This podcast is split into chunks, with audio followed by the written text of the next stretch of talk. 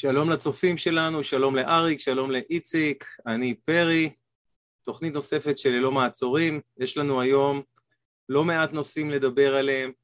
כמו שאתם רואים, לפחות uh, לגביי, מי שיש לו את ה-HD רואה קצת זיפים, טישרט, אני ככה ב... ביום uh, לא שגרתי, אנחנו מצלמים במוצאי שבת, uh, לא, מה מוצאי שבת? כל החג הזה, כל החג הזה בלבל אותי, אנחנו ביום ראשון שמרגיש כמו מוצאי שבת, יש לקוות שלא יהיה שום דבר דרמטי אה, עד אה, יום שישי שהתוכנית הזו אה, תעלה. על מה אנחנו מדברים היום? אני רוצה להגיד כמה מילים על העתירה שדנו אה, בה ב- לפני מספר ימים, אספר לכם אה, מה עלה בגורלה, אה, ספוילר, היא נמשכה, אבל בעיניי עדיין היה מוצלח מאוד ואני אתייחס לנושא הזה. אה, אנחנו רוצים לספר לכם על אה, אתם יודעים מה? למה לספר לכם עכשיו? תסתכלו קודם כל בתחתית התוכנית, כל הזמן אנשים מעירים, אז uh, בתחתית התוכנית אתם יכולים ממש לראות בחלוקה למקטעים ולעבור בין, ה, בין הנושאים השונים, uh, וזה גם כתוב לכם בתיאור של התוכנית למטה. ודרך אגב, מי שמעיר, uh, כותב לנו באימייל או מעיר uh, בתחתית המסך, בהערות של הצופים, אנחנו גם מתייחסים, אז בבקשה אה, עשו זאת. בואו נתחיל רגע דווקא עם נושא אולי לכאורה שולי, עלה בקבוצה מדיניות חוק וכלי ירייה בפייסבוק, אם אתם לא שם נשמח אם תצטרפו. עלה, עלתה שאלה בנושא אקדח הרמון. מי מכיר את אקדח הרמון, והיו מי שכתבו שהם מכירים, והיו מי שכתבו שהוא פחות טוב, יותר טוב, חיקוי של גלוק וכולי. ואני רוצה לספר לכם על, ה, על ההערה שלי. אני, אני כתבתי קודם כל שאני לא מכיר את הרמון, באמת, זה לא, אני לא ממליץ נגדו ואני לא ממליץ בעדו, אני פשוט לא מכיר אותו. אגב, הייתי שמח להכיר אותו, אולי בהזדמנות. העניין הוא שאני יצאתי נגד אמירה שכל הזמן חזרה משום מה בפוסטים, שירות מצוין, שירות מצוין. והעניין הוא, חברים, זה אקדח להגנה עצמית.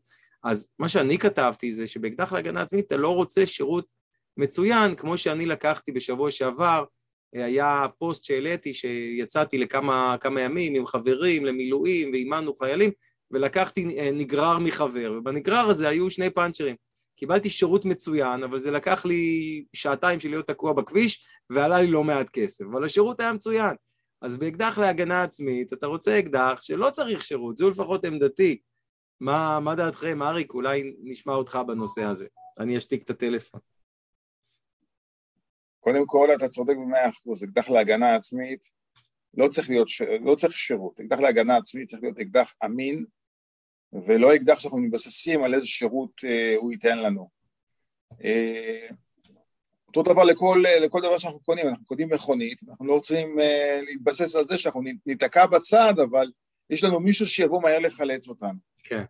זה, זה לא שיטה, ובנשק זה בטח שלא, כי אנחנו לא יכולים לבנות על זה שאקדח אה, יושבת ואנחנו נהיה או מנוטרלים עם כלי, לא, לא יודע, תקול ביד באירוע, או שנהיה עם כלי, בלי כלי עד שהאקדח יתוקן אה, ויסודר. כן. אז אה, שירות באקדחים מבחינתי זה אומר שיש מלאי חלפים ויש מי שיוכל לתקן את האקדח ובמקסימום נקודות בארץ. אני יודע שלגבי גלוק, מאילת עד מטולה, אבל במטולה כבר אין, כן, גם היום אצל פאר למשל, אני בטוח שכל סוחר נשק שאני אכנס אליו ברחבי הארץ, יש לו חלפים והוא יתקן לי את הגלוק במקום, כמעט כל תקלה בגלוק, אלא אם זה גוף, קנה או צינה שהלכו, כל תקלה תוכל, אני אוכל לתקן אותה. אקדחים אחרים, אה, לא כל אחד מחזיק נשק שמכיר את האקדחים האלה, ויצטרכו לשלוח אותם ל...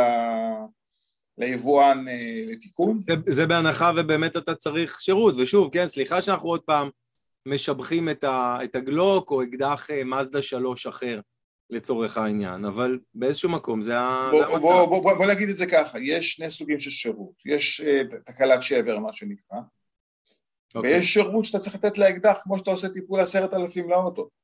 גלוק uh, דור uh, שלוש צריך להחליף קפיץ ומחזיר כל חמשת אלפים כדור, דור ארבע חמש כל שבעת אלפים חמש מאות כדור. אה, סמיתים ואקדחים אחרים אה, יש להם את ההוראות אה, יצרן שלהם, מתי להחליף חלקים כאלה ואחרים. אני יכול להגיד לך שהגלוק שלי ב-30 אלף קרס, וכמעט עשיתי לו overhaul של כל התכולה הפנימית שלו, כי האקדח כבר לא תפקד. הוא ירד 30 אלף, והיה צריך לתחזק אותו מחדש. אז זה לא רק הקטע של השירות, זה גם תחזוקה מונעת, מתי להחליף חלקים וכולי.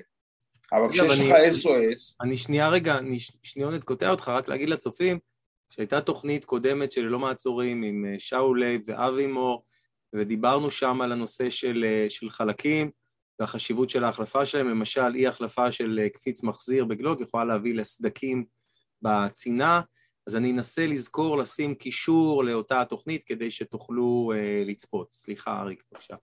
אני לא מכיר סיפור שקפיץ מחזיר גורם לסדקים בצינה, אבל אה, אני יכול להגיד לך שכשקפיץ מחזיר שלא עובד טוב, אז אה, האקדח לא מתפקד טוב. כן. יש המון מעצורים של אי גריפה, של...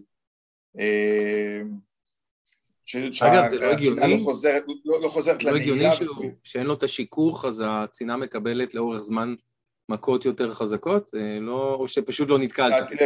לי, לי זה לא עושה שכל, כי פשוט ברגע שהקפיץ חלש, אז או שהוא לא מצליח לחזור, לחזור אחורה ולגרוף כדור, או שהוא לא מצליח כן. לגרום לעצמו לנעול את ה... לנהל, כן. לצינה להינעל. אני לא, לא, אני לא רואה סצנריו למה קפיץ מחזיר יגרום לי לסדקים... אה, אני חשבתי על איזשהו, איזשהו קטע של, של קצת שיכוך של, ה, של המכה, אבל אם אני זוכר נכון, זה מה שאמר אבי, אבל אני, אני בהחלט אבדוק את עצמי ואשתדל כאמור לשים קישור ל... זה נכון לאקדחים אחרים, זה לא, לדעתי זה לא נכון לגמרי. אני לא נתקלתי בסדקים בגלל קפיץ מחזיר, נתקלתי בעצורים בגלל קפיץ מחזיר. נשמע רגע... כל... אה, בבקשה.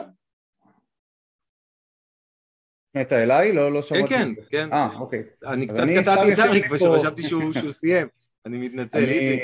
אני סתם יושב פה וחושב לי איזה ישראלים אנחנו שמצליחים להתלונן אפילו על שירות טוב, אבל... אה, נכון. סך הכל אני, אגב, אני מבין מה אתה אומר. לזכותם, ש... לזכותו של יצרן הרמון, צריך לומר שכל שש... כל בעיה ששמעתי עד עכשיו תוקנה. אוקיי? אנחנו מדברים על אמתן. אה, ויחד עם זאת, אה, בכרמיאל, ויחד עם זאת, אני, אני אומר שוב, זה לא הפרמטר העיקרי שאני מודד אקדח לפיו, בטח לא אקדח להגנה עצמית. אני מודה שהשיח על הרמון הולך וגודל אה, מיום ליום וגם אני שקראתי פוסטים וראיתי ביקורות אה, באמת של השירות הטוב, אותי, לי זה דווקא עשה טוב לדעת שיש לנו עוד אה, יצרן נשק ישראלי שיודע לתת שירות ולעמוד מאחורי המוצרים שלו. אני דווקא לוקח את זה למקום הזה בתור האופטימיסט שבחבורה. לא יצא לי לראות בו עדיין בעצמי, שמעתי את ההשוואה לגלוק יותר מפעם אחת גם כן אני אשמח להתנסות בו בהזדמנות, אולי אפילו במסגרת התוכנית ואז נוכל לדבר עליו גם בפן המקצועי, אבל סך הכל אקדח ישראלי זה כבר מחמם את הלב, אם הוא גם נותן שירות טוב, מבורך בעיניי. אגב, צריך לומר שלפחות בחלק מהמקרים אותו שירות נבע מטעות משתמש, כמו מישהו שנפלה לו צינה על הרצפה. אז אה, זה לא שאנחנו אומרים בגלל שנתנו שירות, אז סימן שהאקדח אה, לא בסדר. אבל אני חוזר ואומר, אני לא מכיר את הכלי, מבחינתי דיברתי באופן כללי, דיברתי באופן כללי על כך ש... אה, טוב, מבחינתי זה, זה דבר מאוד חשוב בכל מוצר, אבל אקדח להגנה עצמית צריך להיות כזה שצריך כמה שפחות אה, שירות. ואגב, אה, איציק, כיוון שגם אתה אמרת את זה, אז הנה מפה לחברת אמתן, במידה ותרצו, אנחנו מאוד נשמח לעשות איזושהי תוכנית שבה אנחנו גם מתנסים ברמון, אז זרקנו, זרקנו לכם את הכפפה, מה שנקרא, אם תרצו להרים אותה, אתם יודעים איך ליצור איתנו קשר. אה, עוד, עוד מילה אחת בהקשר הזה של, של אמינות, אה, הרבה מהאקדחים להגנה עצמית יצאו אמינים מהמפעל, אבל אנחנו נגרום להם להיות לא אמינים על ידי זה שנעשה בהם שינויים כאלו ואחרים, נוסיף מוצרי aftermarket וכולי, אז לא יודע, לפחות בעיניי, תגידו מה דעתכם, זה גם שיקול. הרבה פעמים ההדק הקצת יותר טוב, הכוונות, כל מיני דברים אחרים שאנחנו רוצים להוסיף, אולי יהפכו את האקדח הזה לפחות הגנה עצמית מאשר הוא תוכנן במקור, יפגעו באמינות שלו. מה אתם אומרים? אני חושב ש aftermarket טוב, אם אתה קונה אותו אה, ממשווק מוסמך, או אתה יודע, משהו עם קבלות, לא אמור לפגוע באמינות של הנשק. לעומת אם אתה מזמין איזה משהו סיני שבכלל מיועד אה, לאיירסופט כזה או אחר. לא, זה, זה בוודאי, זה בוודאי. אם אתה קונה את הציוד טוב ומשקיע בו כמו שהשקעת באקדח ומתקין אותו אצל נשק מורשה, בעיניי האמינות של הנשק אמורה להישאר, אבל כמו בכל דבר אנחנו אף פעם לא חסינים בפני המשתמש בסוף. כמו שאמרת, יכול להפיל צינה, יכול לקבל הכוונת מכה, להיתקע באיזה קיר למי שהולך עם נרתיק חיצוני, תנאי עבודה, תנאי שטח, כל אחד נושא את הנשק באמת בסביבה אחרת לגמרי, ולעולם כנראה אנחנו נצטרך לקבל שירות אה, עבור האקדח שלנו. הנושא של ה aftermarket הוא נושא מאוד בעייתי אה, בקטע של אמינות הנשק. אה, יש aftermarket שלדעתי משפר את האמינות של הנשק, יש aftermarket שמפחית ואפילו מסכן את, אה, את השימוש בנשק. יש הרבה שיקול דעת שצריך להיעשות שמתעסקים עם, אה, עם aftermarket לנשק, זאת אומרת שהם מוסיפים אה, כוונת, כוונת לא משנה לאמינות של הנשק מעבר לזה שבגלוק הכוונת זה לא כוונת, זה פח אשפה, אז זה מחויב החלפה. אבל אה, כל, אה, כמעט כל דבר שעושים בנושא של aftermarket לנשק צריך לעשות את כל החישובים שמסביב אה, למה עושים ומה עושים ומה המשמעויות שמסתתרות מאחורי זה ונתקלתי בלא מעט מקרים שאנשים עשו דברים בלי שכל וגם סיכנו את עצמם וגם גרמו נזק לנשק שלהם ואני רואה גם תשובות שאני מקבל שהקפיץ הזה פותר הכל, רק הם לא מבינים שהקפיץ הזה קפיץ, שקפיץ לא נכון בתוך האקדח משבש את המחזור שלו ויוצר נזקים מסוג אחר שלא מבינים אותם.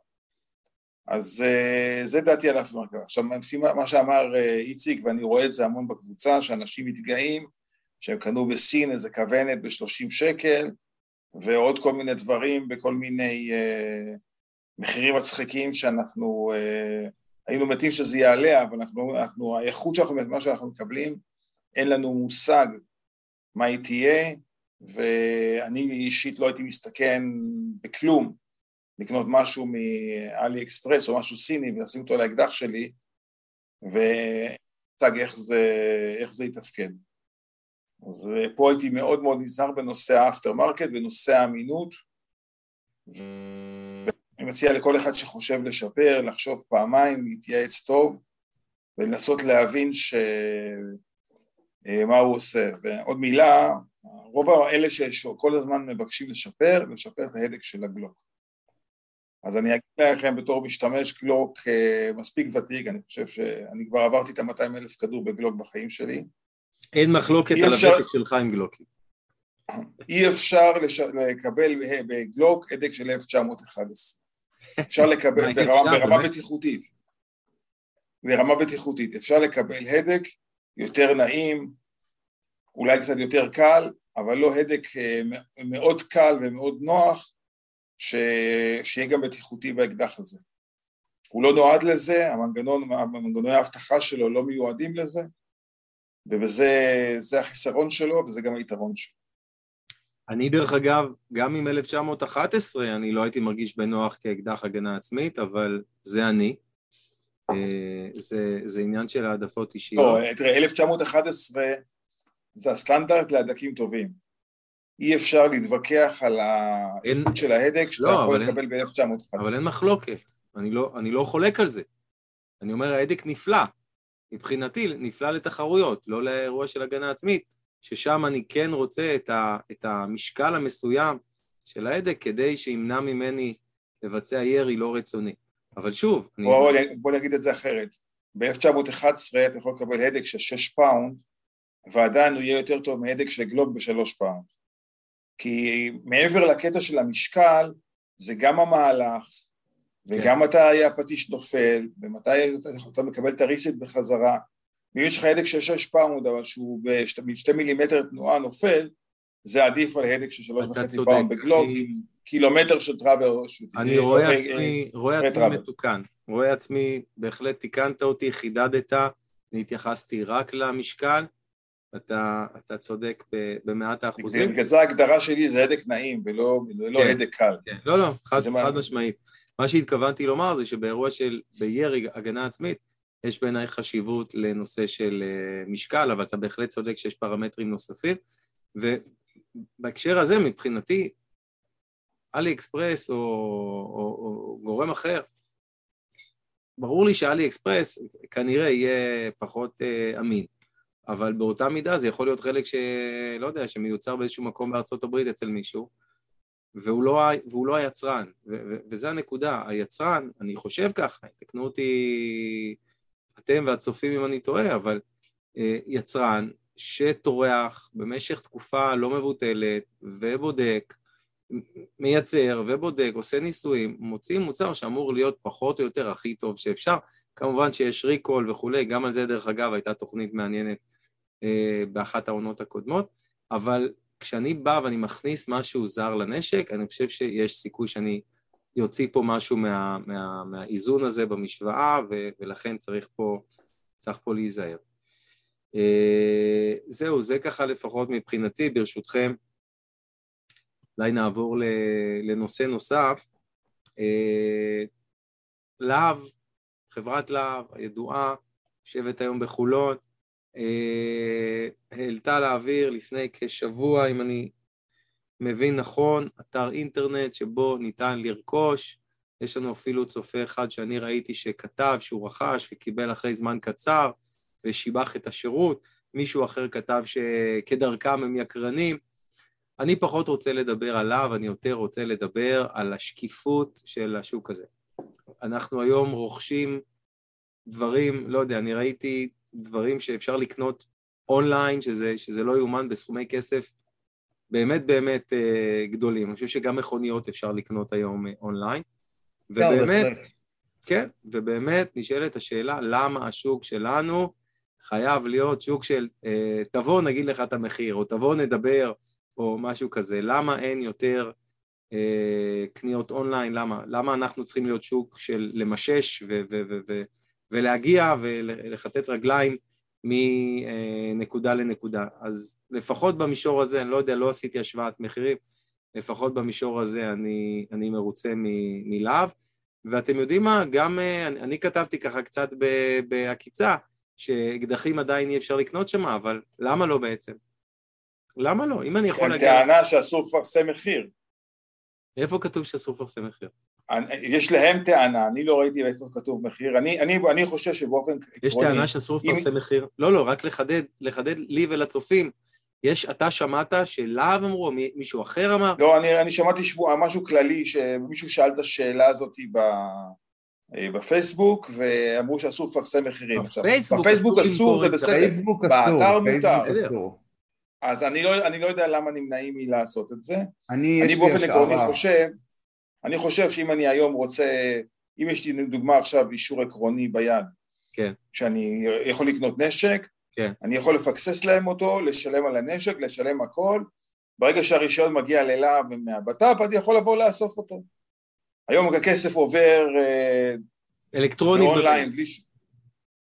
סליחה? הכסף במילא עובר בצורה אלקטרונית. נכון, אז אין שום בעיה לקנות גם אקדח ברשת ולבוא לאסוף אותו אה, כשהניירות הגיעו. אבל אתה לא יכול ו... לקנות אותו אם אתה, לא, אם אתה לא יודע את המחיר ואתה לא רואה את כל הדגמים. לא, ברור, אתה, אתה, אתה לא עושה עסקה בלי ידעת כמה אתה משלם, אבל כן.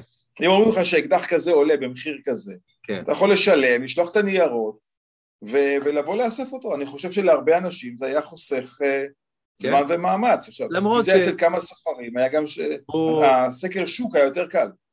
זהו, למרות שצריך לומר שחלק גדול מה, מהציבור החמוש בישראל, הוא, הוא צריך להגיע לחנות, הוא צריך לגעת, הוא צריך לקבל את ההסבר, הוא צריך לבצע ירי, התנסות בכמה דגמים, אבל אולי לטובה, לא יודע, אולי זה לא כלכלי, אולי אומרים, חבר'ה, בשביל אותם אנשים שיודעים מה הם רוצים, לא שווה, אני לא יודע, אבל לאיציק הייתה השערה אז. לי יש השערה, אבל לפני זה אני באמת רוצה להסכים מאוד עם מה שאמרת, כי זה המשפט האחרון שלך הוא דעתי המוחלטת. רוב האנשים, ואנחנו תמיד ממליצים לאנשים להגיע למטווחים, להתנסות, לראות, לגעת, לבדוק גודל, חגורה, ירי, רטע. כן. באמת, פלח האוכלוסייה שבאמת יכול לקנות אקדח אונליין, אמ, שהוא, שהוא מכיר את האקדחים, שהוא יודע מה הוא רוצה, שאולי הוא מחליף כל שני וחמישי אקדח, אז באמת לפלח הזה, אני חושב שעסקית זה, זה לא נכון לאף אחד לפרסם מחירים. אמ, כי, כי הנקודה השנייה, האלטרנטיבה תהיה שמישהו יגיע למטווח, ישקיע בו אותו סוחר את, את, את הזמן, יאמן אותו, יראה לו, ייתן לו לבחור, הוא יירה אצלו, הוא ייקח את ההצעת מחיר, אולי אפילו בחנות ייכנס לאינטרנט, יעשה טק טק טק טק טק טק, יבדוק את כל הסוחרים, יגיד לו טוב תודה ביי, וילך לקנות במקום אחר בשביל 30 שקל הנחה.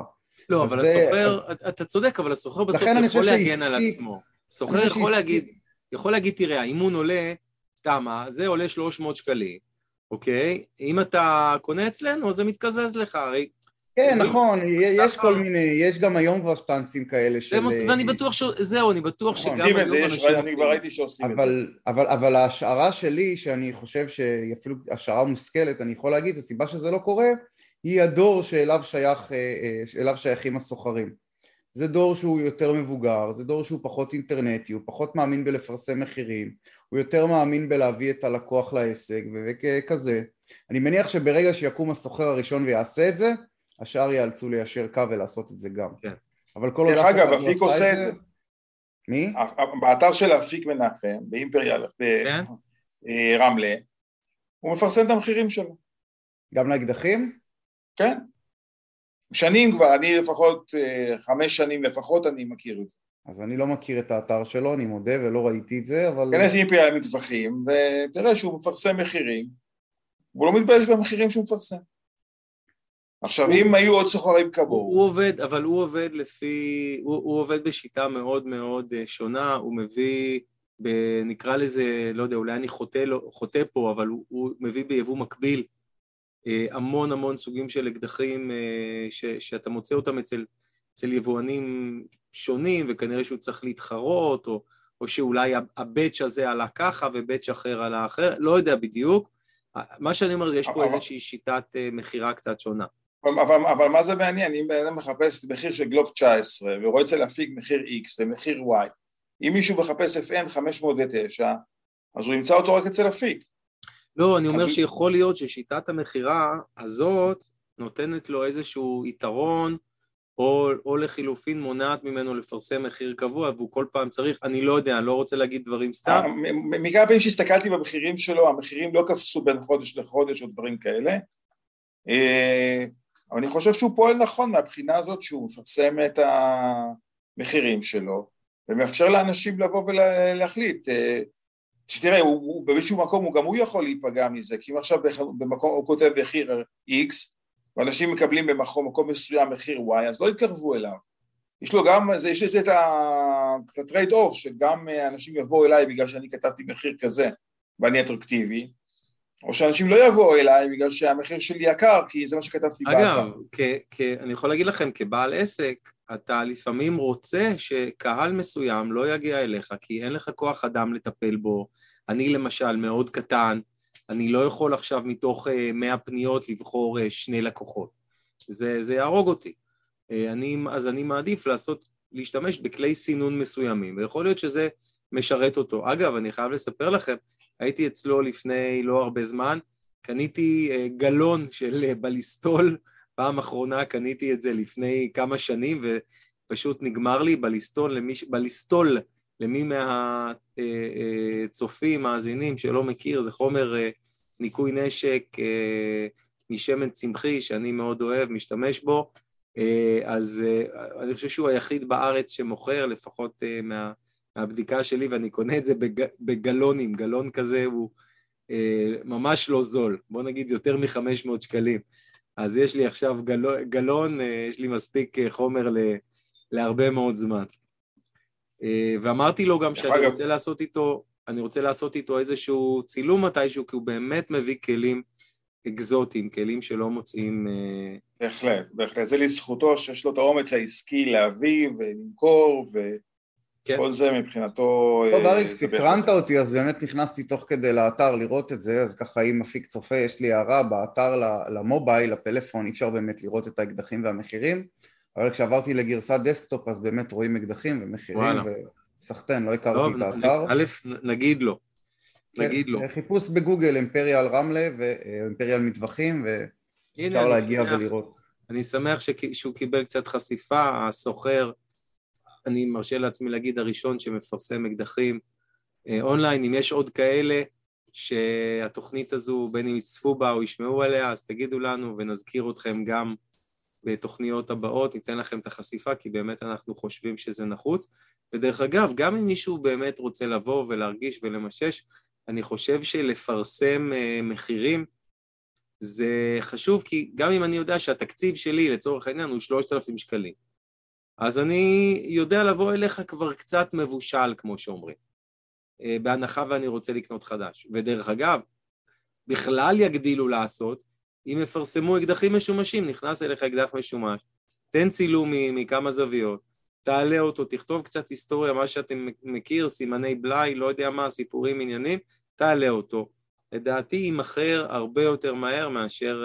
זה אה, בהמשך לתוכנית הקודמת קודמת שדיברנו על אה, מכירה של אקדחים משומשים אה, כן. כהיצע על הביקוש הגובר. אגב, יש פה קטגוריה של אקדחים משומשים, עוד לא הספקתי להיכנס אליה. תפיק, באמת? אני חושב שאין בה כלום. יכול להיות, זה דווקא... אבל לא יודע, לא, עכשיו אמרנו... עכשיו איציק צריך לבדוק רגע. עכשיו אני סקרן מאוד. כי אני לא רוצה לעשות עוול לאיש. אז רגע, אני ממש סקרן, אבל התחלת בלהגיד...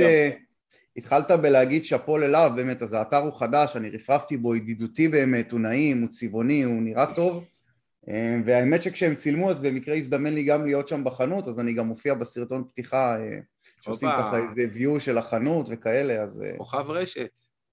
כן, לא, הנה, יש פה, יש פה, יש פה אקדחים יד שנייה, כמה כדורים הם ירו, אני מניח שזה פחות או יותר, המצב, בוא נראה אם יש גם מחירים. יש גם מחירים. נו, אז הנה, כמעט עשינו לו עוול, אז חבר'ה, אימפריה, נשק ותחמושת ברמלה, אה, כנסו, תראו, בואו נעודד אה, סוג כזה של פעילות. אגב, אצל, אצל להב, ואני באמת ברמה האישית אני מחבב אותם, ואני גם נתתי להם קרדיט עכשיו, הם תרמו לאימון שעשיתי לחיילים סדירים, תרמו טועני אה, מחסניות של חברת אה, מגלולה, אז תודה להם ולמגלולה. אה, ועם זאת, אני רוצה לומר שהאתר נראה עדיין קצת, אה, כאילו המדפים קצת ריקים. זאת אומרת, אני בטוח שעוד ימלאו שם בעוד הרבה הרבה הרבה מוצרים את, ה... את רשימת הדברים שנמכרים שם. התחושה שלי הייתה שזה עוד ככה קצת נראה תחילת הדרך, וזה בסדר גמור, ככה מתחילים, וזה, וזה נראה טוב. לא, זה הליך מאוד קשה למלות ולבנות חנות, ו... לייצר את כל הדברים האלה, להכניס אותם. אה, לא, זה ממש מקצוע, זה ממש מקצוע, זה נכון, ממש נכון, כמו זה, לקחת זה... עוד, לפתוח עוד חנות ממש. נכון, זו עבודה לא פשוטה ולא קלה, וצריך להביא מוצרים ולהכניס אותם ולתמחר אותם ולעקוב אחרי מחירים, במיוחד היום שיש שינויים במחירים כל הזמן. זה ממש לא... כן, בטח, בטח שזה לא רק אה, לראות, אלא ממש אתה יכול לבוא לקופה, להוציא כרטיס אשראי ו... ולקנות. אה, אגב, אריק, איך אתה יודע כמה תחמושת, שכחתי לשאול קודם, איך אתה יודע כמה ירית? בטח יש מישהו עכשיו בבית שאומר, אוקיי, גם אני רוצה להחליף קפיצים כמו שקבע היצרן. איך אני יודע מתי צריך להחליף, ואיך אני יודע כמה יריתי? וסיפ... ולפני שאתה עונה, סיפור קטן, אני אחרי אותה תוכנית שהזכרתי קודם עם אבי מור ושאול לב, הלכתי לסוחר נשק מסוים עם אה, גלוק דור שלוש, אני לא אגיד מי, ואמרתי, שמע, אני רוצה להחליף קפיץ מחזיר, כי האקדח, אני חושב, ירה מעבר לכמות ה... אה, שקבע היצרן, והסתכלו עליי, אמרו לי, מה אתה צריך את זה בכלל? סע, סע, אין צורך. אז זה ככה ברמת החוויה האישית שלי. אריק, בבקשה. אז בואו אני אגיד לכם ככה, כמה דברים. אה, לי יש אקדח שמופקד במטווח, זאת אומרת, אקדח שאני לא, אין לי עליו רישיון, ואני יורה בו רק אה, באימונים או כשאני נמצא במטווח. והאקדח הזה אין לי בעיה להתעלל בו בכל צורה בגלל שאני יודע שדווקא אה, אני רוצה שהוא יעשה לי מעצורים כי אני, לא, אני בדרך כלל לא חווה, לא חווה מעצורים בגלוק אז אה, שם באמת לא אכפת לי עד שהוא לא קורס זה ממש לא מעניין אותי ש... מתי לתחזק אותו. אבל את האקדח שאני נושא עליי השיטה שלי לפחות, איך לדעת כמה יריתי בו, כן. זה כמה כסף אני משלם על תחמושת, אני בודק את העברות הבנקאיות שלי לתחמושת. אוקיי, אוקיי. ובאימונים שלי בדרך כלל יש לי חניכים שסופרים כל כדור ורושמים, אז אני גם יודע כמה האקדח השני ירה, כי פחות או יותר אני יורה כמוהם באימונים. אז זה הדרך, אבל אה, בואו נגיד ככה שאם בן אדם אה, שיש לו נגיד גלוק 19 דור 5, אה, דור 3 סליחה, והוא יודע שזה בערך 5,000 אה, כדור, שיעשה לעצמו את ההערכה, האקדח לא יקרוס בחמשת אלפים באחת. כן, בדיוק, אתה, אתה, אתה יודע כמה... אבל בעשרת אלפים סביר להניח שהוא יפסיק לעבוד. כמה אתה מתאמן.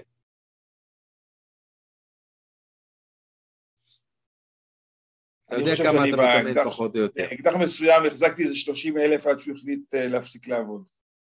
כן, תראו, לי, אני אספר לכם, אני פעם עבדתי על עצמי וממש פתחתי פנקס קטן כזה שקניתי באיזה חנות אה, בקרביץ כזאת, ורשמתי תאריך, כמה פחות או יותר יריתי, איזה, איזה מספרי מחסניות, מה היה, אם היה משהו מיוחד, והייתי נורא גאה בעצמי, וזה החזיק מעמד בערך חצי שנה, וזנחתי את זה, ואני לא כל כך uh, עומד בזה.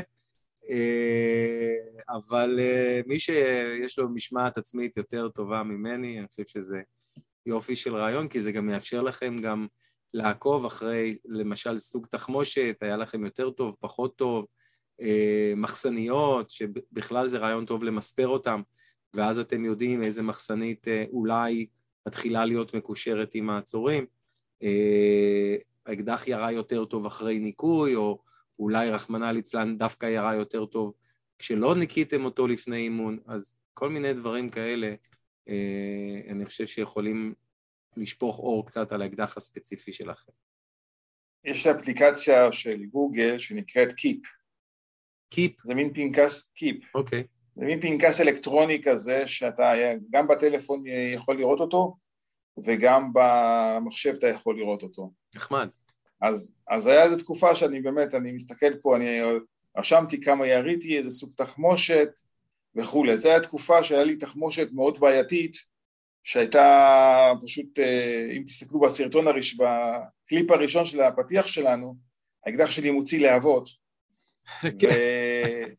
ואז התחלתי באמת, רציתי לרשום איזה, כי אני, לקח לי זמן להבין שהבעיה מהתחמושת, אבל אה, זה אחת הסיבות שהתחלתי לרשום ולתעד כמה האקדח הזה יורה ומה הוא יורה בשביל לנסות להבין את, ה, את הבעיה. חשבתי שאני האופטימי בחבורה, אני אפילו לא חשבתי לנסות לתעד את כל הירי והכדורים והמחסניות ו...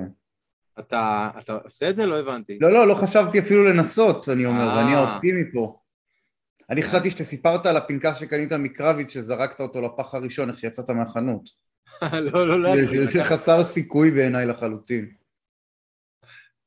כן, כן, האמת שזה, האמת שזה די חסר סיכוי. אלא אם כן, אתה שומר אותו באיזה מקום, אתה יודע, עם, ביחד עם האוזניות שלך, ואז אתה...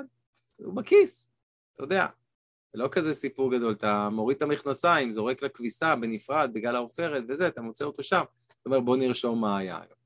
לא יודע, אני בטוח שבין הצופים יהיו כאלה שיגידו אה, יגידו שזה אולי משהו שהם רוצים לנסות, הנה זרקנו... אה, יש לי חניך שעל הכדור אני מקבל כל אה, סוף אימון, כמה כדורים בדיוק ירינו, לא בערך, בדיוק. לא, זה, ש... זה שצריך להיות רישום כמה ירינו, זה בסדר. זה אפילו נדרש, חובה, אבל כמה אני יריתי בדיוק באקדח הזה, באימון הזה, לרמת הכדור, הכדור. בטח שאתה יורה ספורטיבי. איזה מחסנית, כן. אצלי המחסניות מחולקות לשלוש קטגוריות.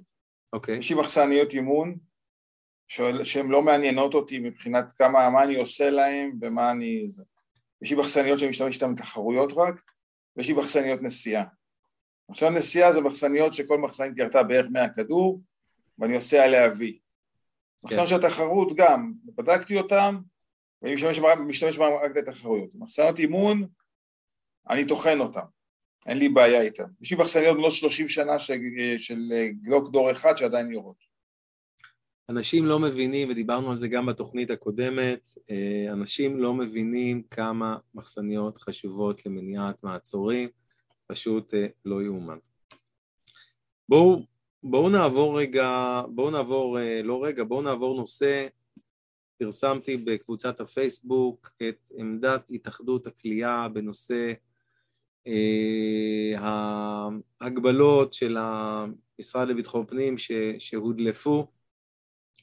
אני שם את כל הדבר הזה תחת כותרת, חברים, הגזרות הולכות ומתרבות, ובאמת, אני לא רואה מנוס מלהתאחד תחת הנהגה כזו, תחת הנהגה אחרת, זה כבר פחות משנה, ולצאת פה אה, למלחמה במרכאות, חוקית כמובן, באמצעות אה, אה, אה, אה, הכנסת ובאמצעות בתי המשפט, אבל חבר'ה, תסתכלו, אנחנו מפולגים, אנחנו פשוט חוטפים על ימין ועל שמאל מגוף ששם לו עכשיו למטרה פשוט, אה, באמת, אין מילים אחרות, להרוס את הענף. הם יכולים לספר לנו סיפורים שהם מסדירים והם פועלים לטובת הענף וכולי וכולי. אני מזמן כבר לא קונה את זה. מזמן, מזמן, מזמן כבר לא קונה את זה, הם באו לעשות נזק. אה, וברוב חוצפתם הם גם לא, הם גם לא מבינים. זה בא ממקום X, הוא בטוח שהוא יודע הכל, ההוא בא ממקום Y, בטוח שהוא יודע הכל. כשאתה מנסה לבדוק כמה מחקרים היו, כמה מידע יש, אומרים לך זה בכלל לא רלוונטי, אין לנו בכלל כוונה לעשות בדיקות כאלה. אה, אז עשו את מה שעשו כלפי חברות השמירה, ואנחנו רואים שהם פועלים בתחום המטווחים, כל מיני הגבלות וכל מיני דברים.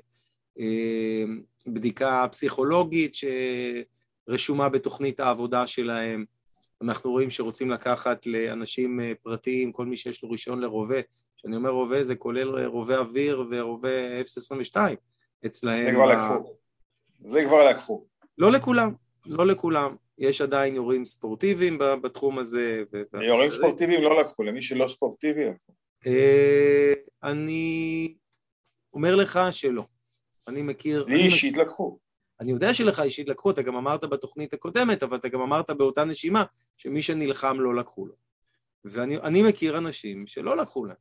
ועכשיו מדברים על כל מי שיש לו מעל איקס כלים שרוצים לקחת לו, והנה הגיעו גם להתאחדות, שגם שם רוצים אה, להטיל הגבלות. חברים, בואו, הגיע הזמן לקרוא לילד בשמו, באו, לא מעניין אותם, באו לקחת. באו לקחת, באו לעשות נזק. זו, זו דעתי לפחות. איציק, אכפת לך להציג את עמדת ההתאחדות, אם אה, יצא לך... לא, לא דיברנו על זה קודם ככה, אני מפיל עליך תיק. אני, תראה, אני עדיין לא קראתי אותה אה, בעומק, אבל אני מניח שהיא די ברורה עמדת ההתאחדות. ההדליין, הכותרת הראשית פה בסיפור היא שלא הייתה שום הידברות איתם ושלא בוצע שום דבר למעשה בשיתוף פעולה איתם. הפתעת אותי לא... עכשיו, הפתעת אותי נורא, כאילו שאם המדריכים כאילו דיברו... לא, לא, זאת הכותרת ש... לא, לא, אני צוחק, המסמך אני, שראיתי. אני ציני, ו... אני ציני, אתה יודע. אם היו מדברים עם מישהו, והיו מסבירים מה השיקולים, אז יכולתי אולי להגיד שאני לא מסכים. אבל גם לא מדברים עם אף אחד, אז אתה לא יודע תראה, מה אני, קורה. אני יכול להגיד שאחרי סיבוב אה, בכנסת שעברתי עם האיירסופט, שהלכתי גם אה, כדי לנסות לעזור להם, כי סך הכל מדובר אה, שוב באסופה של בין אם זה משווקים, יבואנים מוכרים, או בין אם זה שחקנים, שהם לא מאוגדים בצורה כזאת או אחרת, כן. לפחות לא עד הסוף. כן. והיה לי הזדמנות גם לנסות ולעזור להם בכובע שלי כיו"ר העמותה, וגם כדי לנסות לבחון, ללמוד את הלך הרוח איך הדברים פועלים, לאן הם הולכים, על מה אנחנו נשענים כאן. ומה שאני למדתי בעיקר זה שהמשרד למעשה נשען על החלטת הממשלה למיגור הפשיעה בחברה הערבית. אה, החלטה, אם אני זוכר אפילו 529, משהו כזה, הם חזרו על זה המון פעמים. וכפועל יוצא מזה, כל דבר למעשה שרוצים לעשות אה, מקבל הכשר על ידי ועדת הבט"פ, על ידי יושבת ראש הוועדה, ולו בשם העובדה שמדובר, במיל... ואני מצטט אותה, מדינת ישראל נמצאת במלחמה. בדיוק. אה, ולכן כרגע הכל מותר, ונורא חשוב להעביר את החוק, ונורא חשוב לעשות את התקנות, ונורא חשוב לסדר הכל, כי כל כל כל כל כל הפשיעה בחברה הערבית כנראה מתכנסת, על פי אותם גורמי מקצוע, לזליגה של רובי איירסופט, או כנראה עכשיו גם של אקדחים אה, ספורטיביים, אה, נורמטיביים לידיים עברייניות, מה שברור לכולנו שהוא לא נכון. אם ניקח את נתוני הגנבות לעומת הערכות הנשק הלא חוקי, אם נמדוד את ההברחות שנתפסות וננסה לשער כמה לא נתפסו, אנחנו נבין מהר מאוד מאיפה מגיע הנשק הלא חוקי.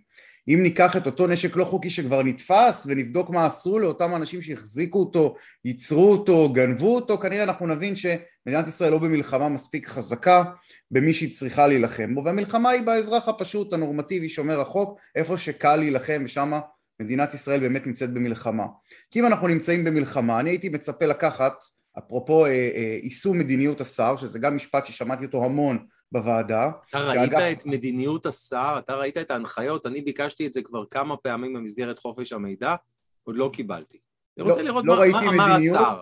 אבל אני אומר בוא נגיד שיש מדיניות אחת או החלטה אחת של השר שכולנו מכירים אותה כי גם ראש הממשלה פרסם אותה והיא לחלק נשק ללוחמים, לשוטרים לשעבר, רובעי 05 לפחות אתמול למה? כי אנחנו נמצאים במלחמה עלה ראש הממשלה, אמר צריך לשאת נשק חשוב שמי שיש לו יישא נשק, אמר אנחנו מאפשרים ללוחמי צה"ל לצאת עם נשק וקם השר לביטחון פנים בכבודו ובעצמו ואמר בקולו שהוא רוצה לאפשר לשוטרי מג"ב, שוטרי עבר, לשאת נשק, לתקן עוולה.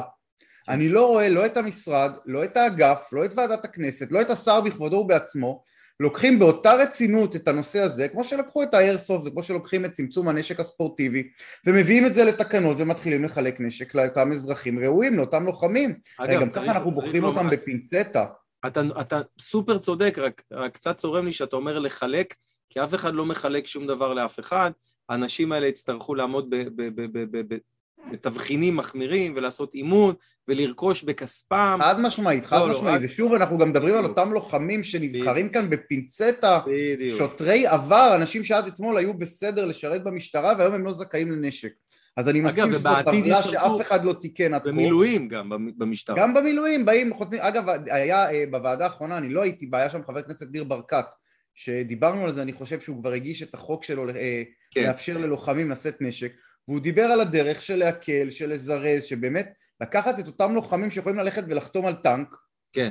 ובאמת אה, פתאום הם לא יכולים לקבל אקדח עם 50 כדורים להגנה עצמית והוא דיבר על באמת למצוא את הדרכים הקצרות, הדרכים המהירות לתת לאותם אזרחים את האפשרות לשאת נשק כמה שיותר מהר.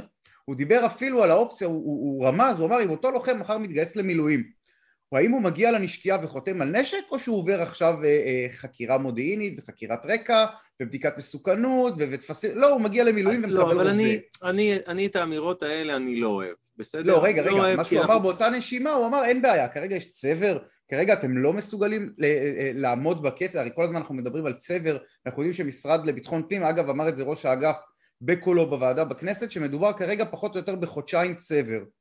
הוא אמר לוקח לנו אה, שלושה או ארבעה שבועות, משהו כזה, רק לפתוח את הבקשה, ומשם עוד לוקח עוד איזה חודש לזמן את האדם לראיון. זה מה שהוא אמר בוועדה, הוא הודה והתוודה ואמר שהוא מדווח אגב לממונים שלו, למנכ"ל המשרד ולשר. אז אם אנחנו מבינים שאנחנו בצבר כזה נוראי ומדינת ישראל במלחמה, או עכשיו יש איזושהי רגיעה אה, קטנטנה, אבל אנחנו מבינים שהכל פה בא בגלים מאוד מהירים, אז אולי יהיה נכון לקחת את אותם לוחמים שהם פעילים במילואים, שהם משרתים, שהם קיימים, לאפשר להם להתחמש, לשאת נשק, לעשות עליהם את בדיקות הרקע ולתקן תוך כדי תנועה. איציק, אנחנו, אם אנחנו נבדוק, אנחנו נגלה שאין להם עניין לחמש, והם גוררים רגליים במכוון, כל הדברים האלה, אתה, אני, אנחנו לא תמימים, אנחנו כבר לא תמימים, אבל רק, רק אה, התייחסות קטנה, מה, ש, מה שאמרת לגבי uh, בצה"ל הוא יכול לחתום על טנק, ובצה"ל לא עושים להם בדיקה מודיעינית, את זה בכל הכבוד, בואו, צריך גם קצת אינטגריטי שלנו, אני לא מקבל.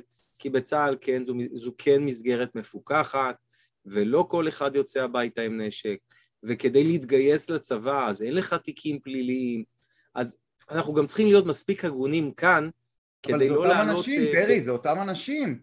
זה אותם לוחמים לא, משוחררים שעושים מילואים. שנייה, אם זה אותם אנשים, אם זה אותם אנשים, ויש לי מערכת מחשב שאומרת לי, הוא כרגע כשיר לגיוס, בסדר? בצבא, אז, אז מבחינתי, מבחינתי זה פחות או יותר בסדר, אוקיי? אני לא נכנס עכשיו, לא יורד לרזולוציה של איזה בדיקות עושה הצבא ומה עושה המשרד לבט"פ אצלו בבית שהוא לוקח את הנשק. אבל לי חשוב שאנחנו לא נפזר איזה שהן סיסמאות שבשנייה מפריחים את הסיסמאות האלה, אה, אה, או, או בשנייה סותרים אותן. זה מה שהתכוונתי לומר. טוב. אריק? אה, כן, שתי דברים. דבר אחד, אני לא חושב שאם הבנתי את איציק, שלתת עדיפות היום ללוחמים או לשוטרים אה, שייתנו להם עכשיו רישיונות ויכניס אותם לראש התור מה שנקרא ואת האחרים שימשיכו הלאה ויתקנו תוך כדי תנועה. אני חושב שזאת אפליה ומי שנזכר עכשיו אז שיחכה. לא, לא, דיברתי על זאת, אה, מסלול מהיר למי שאנחנו יודעים שהוא משרת במילואים ויכול באותה נשימה ללכת לצבא ולחתום על M16.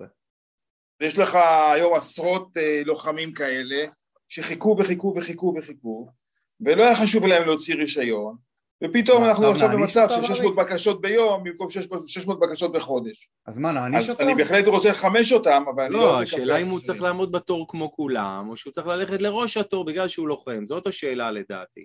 אין, אין פה שום סיבה שהוא, אין סיבה שהוא ייכנס לראש התור. אני לא רואה פה סיבה לקפח אנשים אחרים ב- בתור. אתה לא מקפח, זה לא ראש התור, זה מסלול אחר לגמרי, הוא לא צריך לעבור בדיקת מסוכנות פלילית, הוא לא צריך את האישורים הרפואיים, הוא משרת מילואים פעיל, הוא יורה, הוא קיים, הוא, הוא לוחם אגב, אנחנו מדברים על לוחמים כרגע, אנחנו עדיין משתמשים בתבחין הלוחם, אני לא חושב שהוא כיף אף אחד, זה מסלול מהיר, מקביל, שלא מפריע בכלל למי שצריך לעמוד בתור.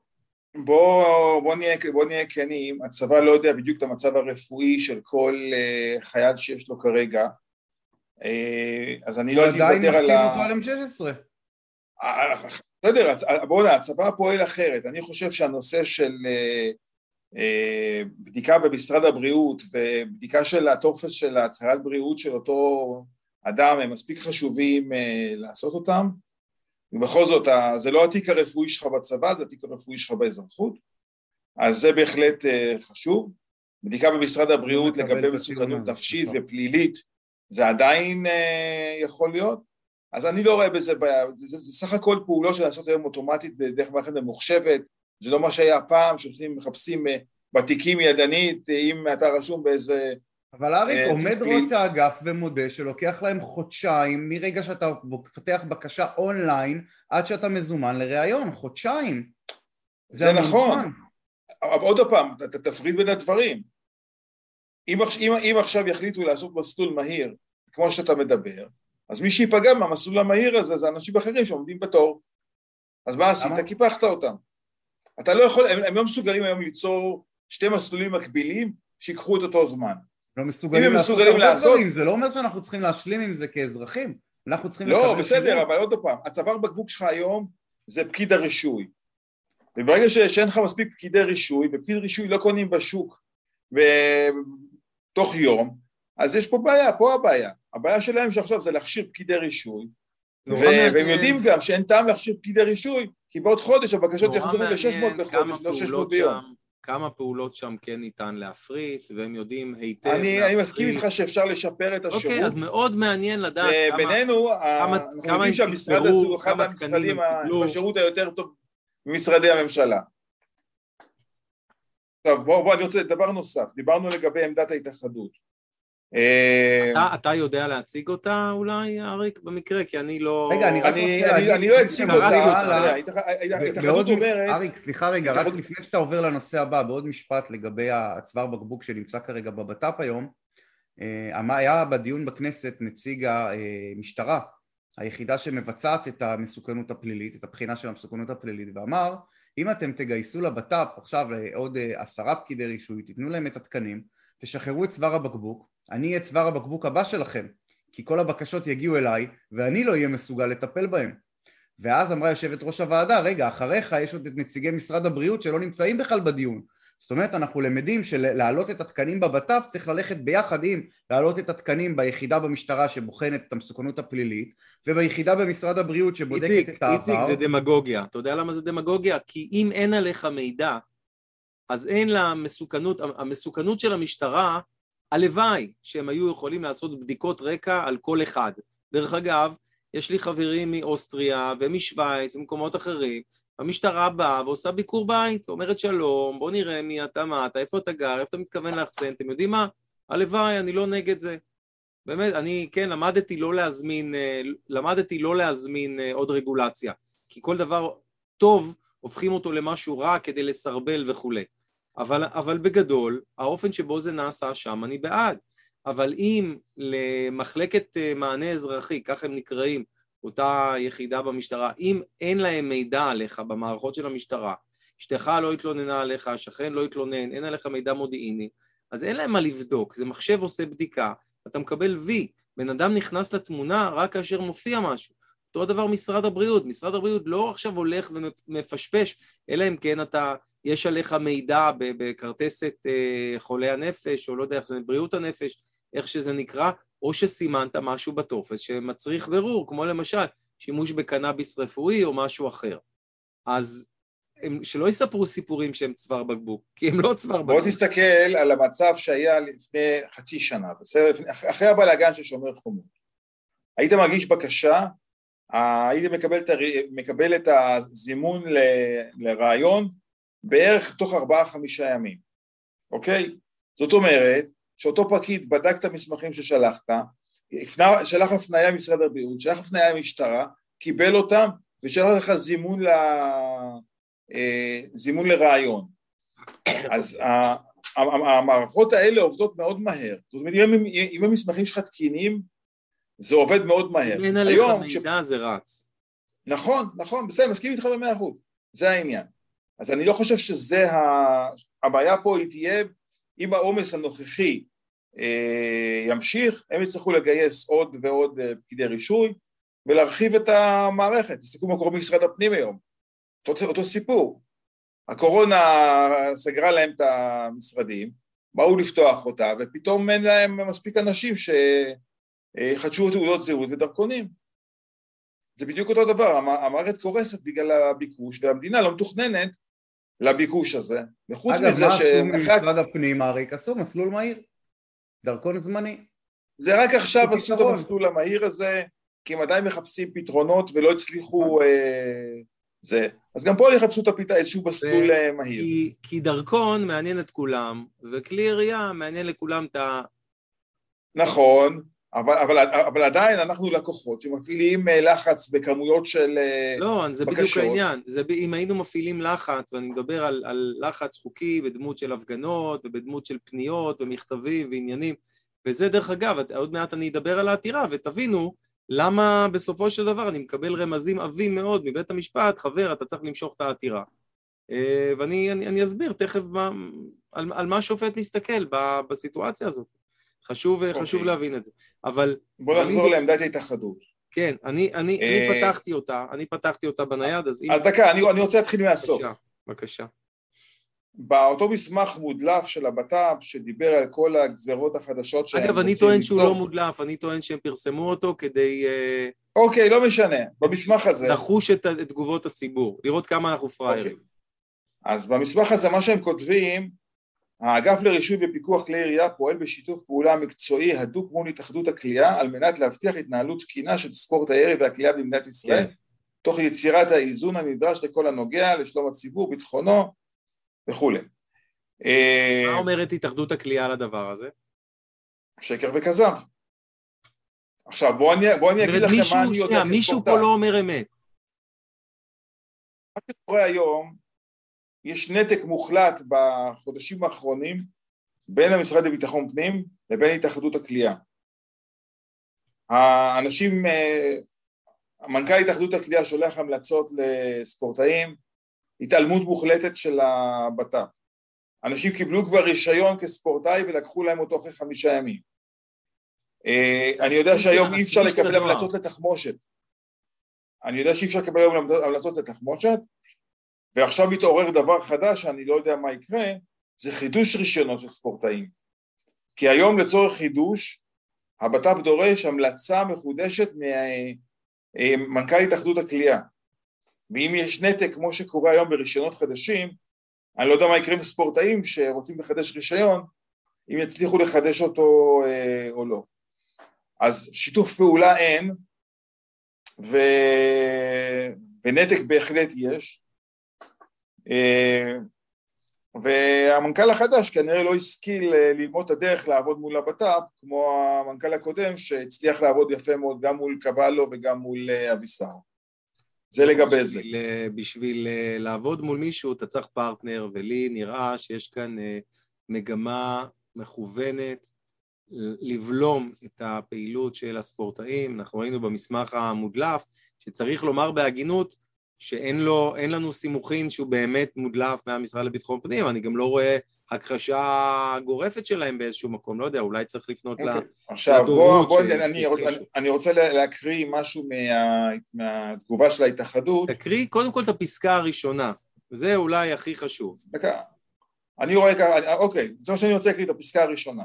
התאחדות הכלייה רואה בחומרה ובדאגה מרובה את המגבלות אשר הוטלו בשנים האחרונות וצפויות להחריף בעתיד כחלק ממדיניות מובהקת של אגף רישוי כלי ירייה, אשר השלב הבא בה ככל הנראה הוא כמפורט במסמך המצב. דבר ראשון יואר כי בניגוד למשתמע מהכתוב במסמך, דבר מהכתוב בו לא נושג, גובש, בוצע או כל מילה אחרת המתארת שיתוף פעולה או דיאלוג עם ההתאחדות, דעתה של ההתאחדות כפי שנאמרה לא אחת, בפגישות עם ראש האגף ועוזריו שונה לחלוטין. זאת אומרת, מה שדיברו דיברו, אבל מה שהבט"פ אה, החליט לרשום שיש שיתוף פעולה הדוק זה... זה בדיוק, זה בדיוק כמו מה שהם עושים עם המדריכים, זה בדיוק מה שהם איתך. עושים עם חברות השמירה, זה בדיוק מה שהם עשו עם האיירסופט, זה בדיוק... הם עושים מה שהם רוצים. יש פה מודוס אופרנדה שחוזר על עצמו, שיטה שחוזרת על עצמה, אנחנו עושים מה בראש שלנו ואתם תיישרו קו, וזה חייב להיפסק, זה חייב להיפסק. ומפה אני, אני רוצה, אה, אני חושב לסיום גם התוכנית, אני רוצה לספר לכם על, ה, על העתירה. אז ביום אה, רביעי בבוקר הייתי בבית המשפט המחוזי בירושלים לדיון בעתירה, אני מזכיר לצופים, העתירה הופנתה נגד כנס המדריכים, ולא שיש לי, ואני חוזר ואומר, לא שיש לי משהו נגד להשתלם. אני הכי בעד להשתלם, ומי שעוקב אחרי מה שאני עושה גם יודע שלפני כמה שבועות חזרתי מהשתלמות בעלות לא מבוטלת בגרמניה בתחום מסוים, אני מאוד רוצה ללמוד, אגב זו לא פעם ראשונה שאני עושה השתלמויות בחו"ל. אמ, אני נגד איומים, אני נגד זה שאומרים לי אתה חייב לעשות השתלמות ואם לא תעבור מבחן אז ניקח לך את הרישיון. אה, ודברים דומים, וזה מה שהיה כאן. אז אני מגיע לבית המשפט ויש שם את אמנון צלה, ש, שבעצם אה, בא לייצג את האגף, איתו היועצת המשפטית של המשרד, וכמובן פרקליטה אה, מהפרקליטות שבאה לייצג אותם, אה, היא המייצגת בבית המשפט, ואני, עבדכם, עבדכם הנאמן. והדבר הראשון שעושה השופט זה לשאול שאלות הבהרה. התקיימו כל הכנסים, כמה השתתפו, כמה נכשלו, כמה עתידים לקחת את רישיונם. הוא מסתכל באולם לראות מי עוד נמצא שם, איפה כל המוחים והזועקים ואלה שנפגעו זכויותיהם, והוא רואה שם רק את פרי נובוטני. חבר'ה, שופט לא באמת מבין לגמרי את ההשלכות, פרי כותב X והמדינה עונה Y, ואגב, חלק גדול מה, מהדברים שכתבתי אפילו לא טרחה המדינה להכחיש או, או, או להתייחס לצורך העניין.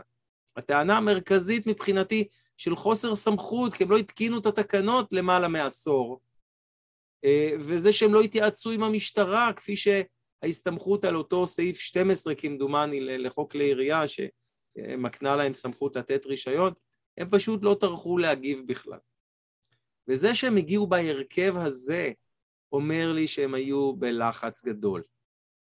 והשופט שואל אותם כמה לא עברו, הם אומרים, אדם אחד לא עבר, אומר לו, אמנון, אדם אחד לא עבר לאחר שניתנו לו ארבע הזדמנויות לעשות את המבחן. ובינינו, הם עבדו מאוד קשה שכולם יעברו. אה, וזה בעצת הפרקליטות.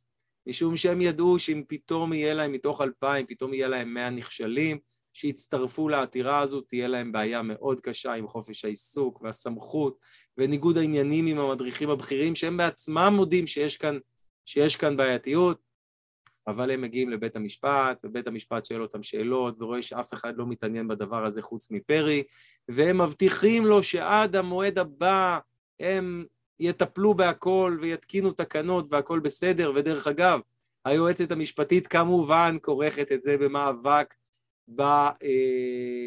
בכלי הנשק בחברה הערבית, איך לא, באיזושהי פליטת פה פרוידיאנית, ובית המשפט המנהלי לא מחפש להפריע למדינה. אז הוא אומר להם, הוא מבהיר להם, הם מנסים להגיד, אולי לא נספיק עד סוף השנה, והוא קוטע אותם ואומר להם, עד סוף השנה אה, זה יטופל, והם מעניינים בראש, והנה, והוא אומר לי, אדוני, כדאי לך מאוד למשוך את העתירה, ועורכי דין יודעים שאפשר פה לצאת למלחמה נגד שופט, ואולי אחרי זה צריך גם להגיש ערעור לעליון, ויש לזה, דבר, לזה השלכות, או שאתה יכול לצאת עם הניצחון שיש לך, שהמדינה הבינה, ושהם באו בהרכב הזה והם הבינו שלא שתקנו, ומה שנקרא אה, אה, ליהנות מהניצחון הקטן הזה שלך. זה המצב, חברים, עד שלא נתגייס כולנו ונגיע לבית המשפט. ואני לא רוצה לספר לכם איזה תירוצים נתנו לי אנשים שאמרתי להם בואו תגיעו, אני מדבר על בית המשפט המחוזי בתל אביב, ששם זה החל,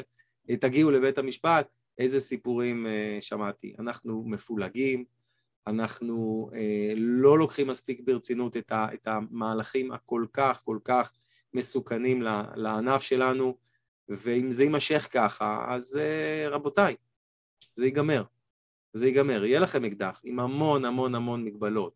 יהיה הרבה פחות אקדחים, עם המון המון המון מגבלות. זה, זה מה שאני רציתי לספר לכם. אני אולי אעשה תוכנית נפרדת רק על הנושא של העתירה. אני לא רוצה יותר מדי אה, להכביד. משפט אה, אחרון. מילה אחרונה. כן, בבקשה. אני, בבקשה. אה, אם, אה, מה שאני רואה לפחות, ספורט ירי מעשי שהיום כבר קיים קצת פחות מ-40 שנה פה בארץ, עם הגזרות האלה שיהיו פה, הוא יחוסל. לא יישאר לנו פה ספורט, והדבר הכי עצוב פה, שאותם ספורטאים שהם גם עברו הכשרה הרבה יותר ארוכה מכל נושא נשק בבית, ברחוב. וגם מחויבים לשמר את היכולת שלהם כל הזמן. והם נבדקים, אה, כמו כולם. והם נבדקים כל שנה בכמות מסוימת של אימונים, של תחרויות שהם חייבים לבצע, ואם לא, אז הרישיונות שלהם נלקחים מהם.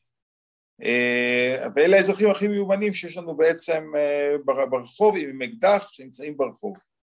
ומאלה רוצים לקחת את הנשק שלא יסתובבו איתו ברחוב. זה מה שעצוב.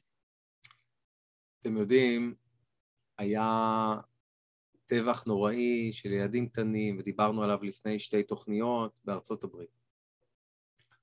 אבל היורה לא היה חבר אה, ה-NRA, הוא לא היה חבר איגוד הרובעים האמריקאי. הוא היה אדם עם בעיה נפשית. ואותו לנזה שביצע את הטבח השני בחומרתו, או אולי הראשון שאני מתבלבל בבית ספר אה, סנדי הוק בקצה השני של היבשת בארצות הברית, בקונטיקט, אם אני זוכר נכון.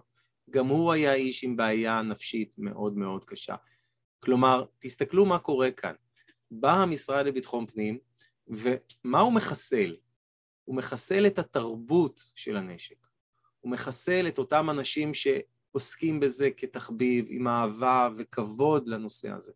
הוא מחסל את האפשרות שהעיסוק החיובי הזה ישפיע על תחום הבטיחות בצבא, במשטרה, במקומות נוספים, בחברה האזרחית. ובסוף, לאן הוא חותר? הוא חותר לזה שרק מי שחייב שיהיה לו נשק, יהיה לו נשק, בלי שום רקע, בלי שום הבנה, בלי שום כבוד לנושא הזה. ועל מה הוא מחפש להסתמך? הרי הזכרתי את זה בראשית התוכנית, על אותה בדיקה פסיכולוגית שתפקידה לנבא מסוכנות. בואו נגלגל את זה לאיזשהו פסיכולוג, אבל היה לנו מאבטח בבית החולים אסותא באשדוד אה, שהתאבד, אה, התאבד עם נשק ארגוני, והוא מאבטח, הוא עבר בדיקת מסוכנות. אז מה זה שווה? והוא לא הראשון שעושה שימוש לא חוקי או פוגע בעצמו לאחר בדיקת מסוכנות. אז רבותיי, תבינו, התרבות, העיסוק החיובי בנשק שנובע מאותן קבוצות ספורט, מגדנה כליאה, מכל הדברים האלה, זה בסופו של דבר ייקח את אותם אזרחים חמושים ואת כל הגורמים, סליחה, במעגלים הנוספים למקום הנכון. את זה אתם מבקשים להרוס, את זה אתם מבקשים לפרק, ואתם עוד מספרים, מספרים לנו שאתם פועלים למען הענף. אני, אני מזמן מזמן לא מאמין לכם. צר לי. חברים, אנחנו נעצור כאן. תודה רבה לכם, על ה... לפאנליסטים שלנו, תודה רבה אה, לכם הצופים ומאזינים, ואנחנו נתראה בתוכנית הבאה.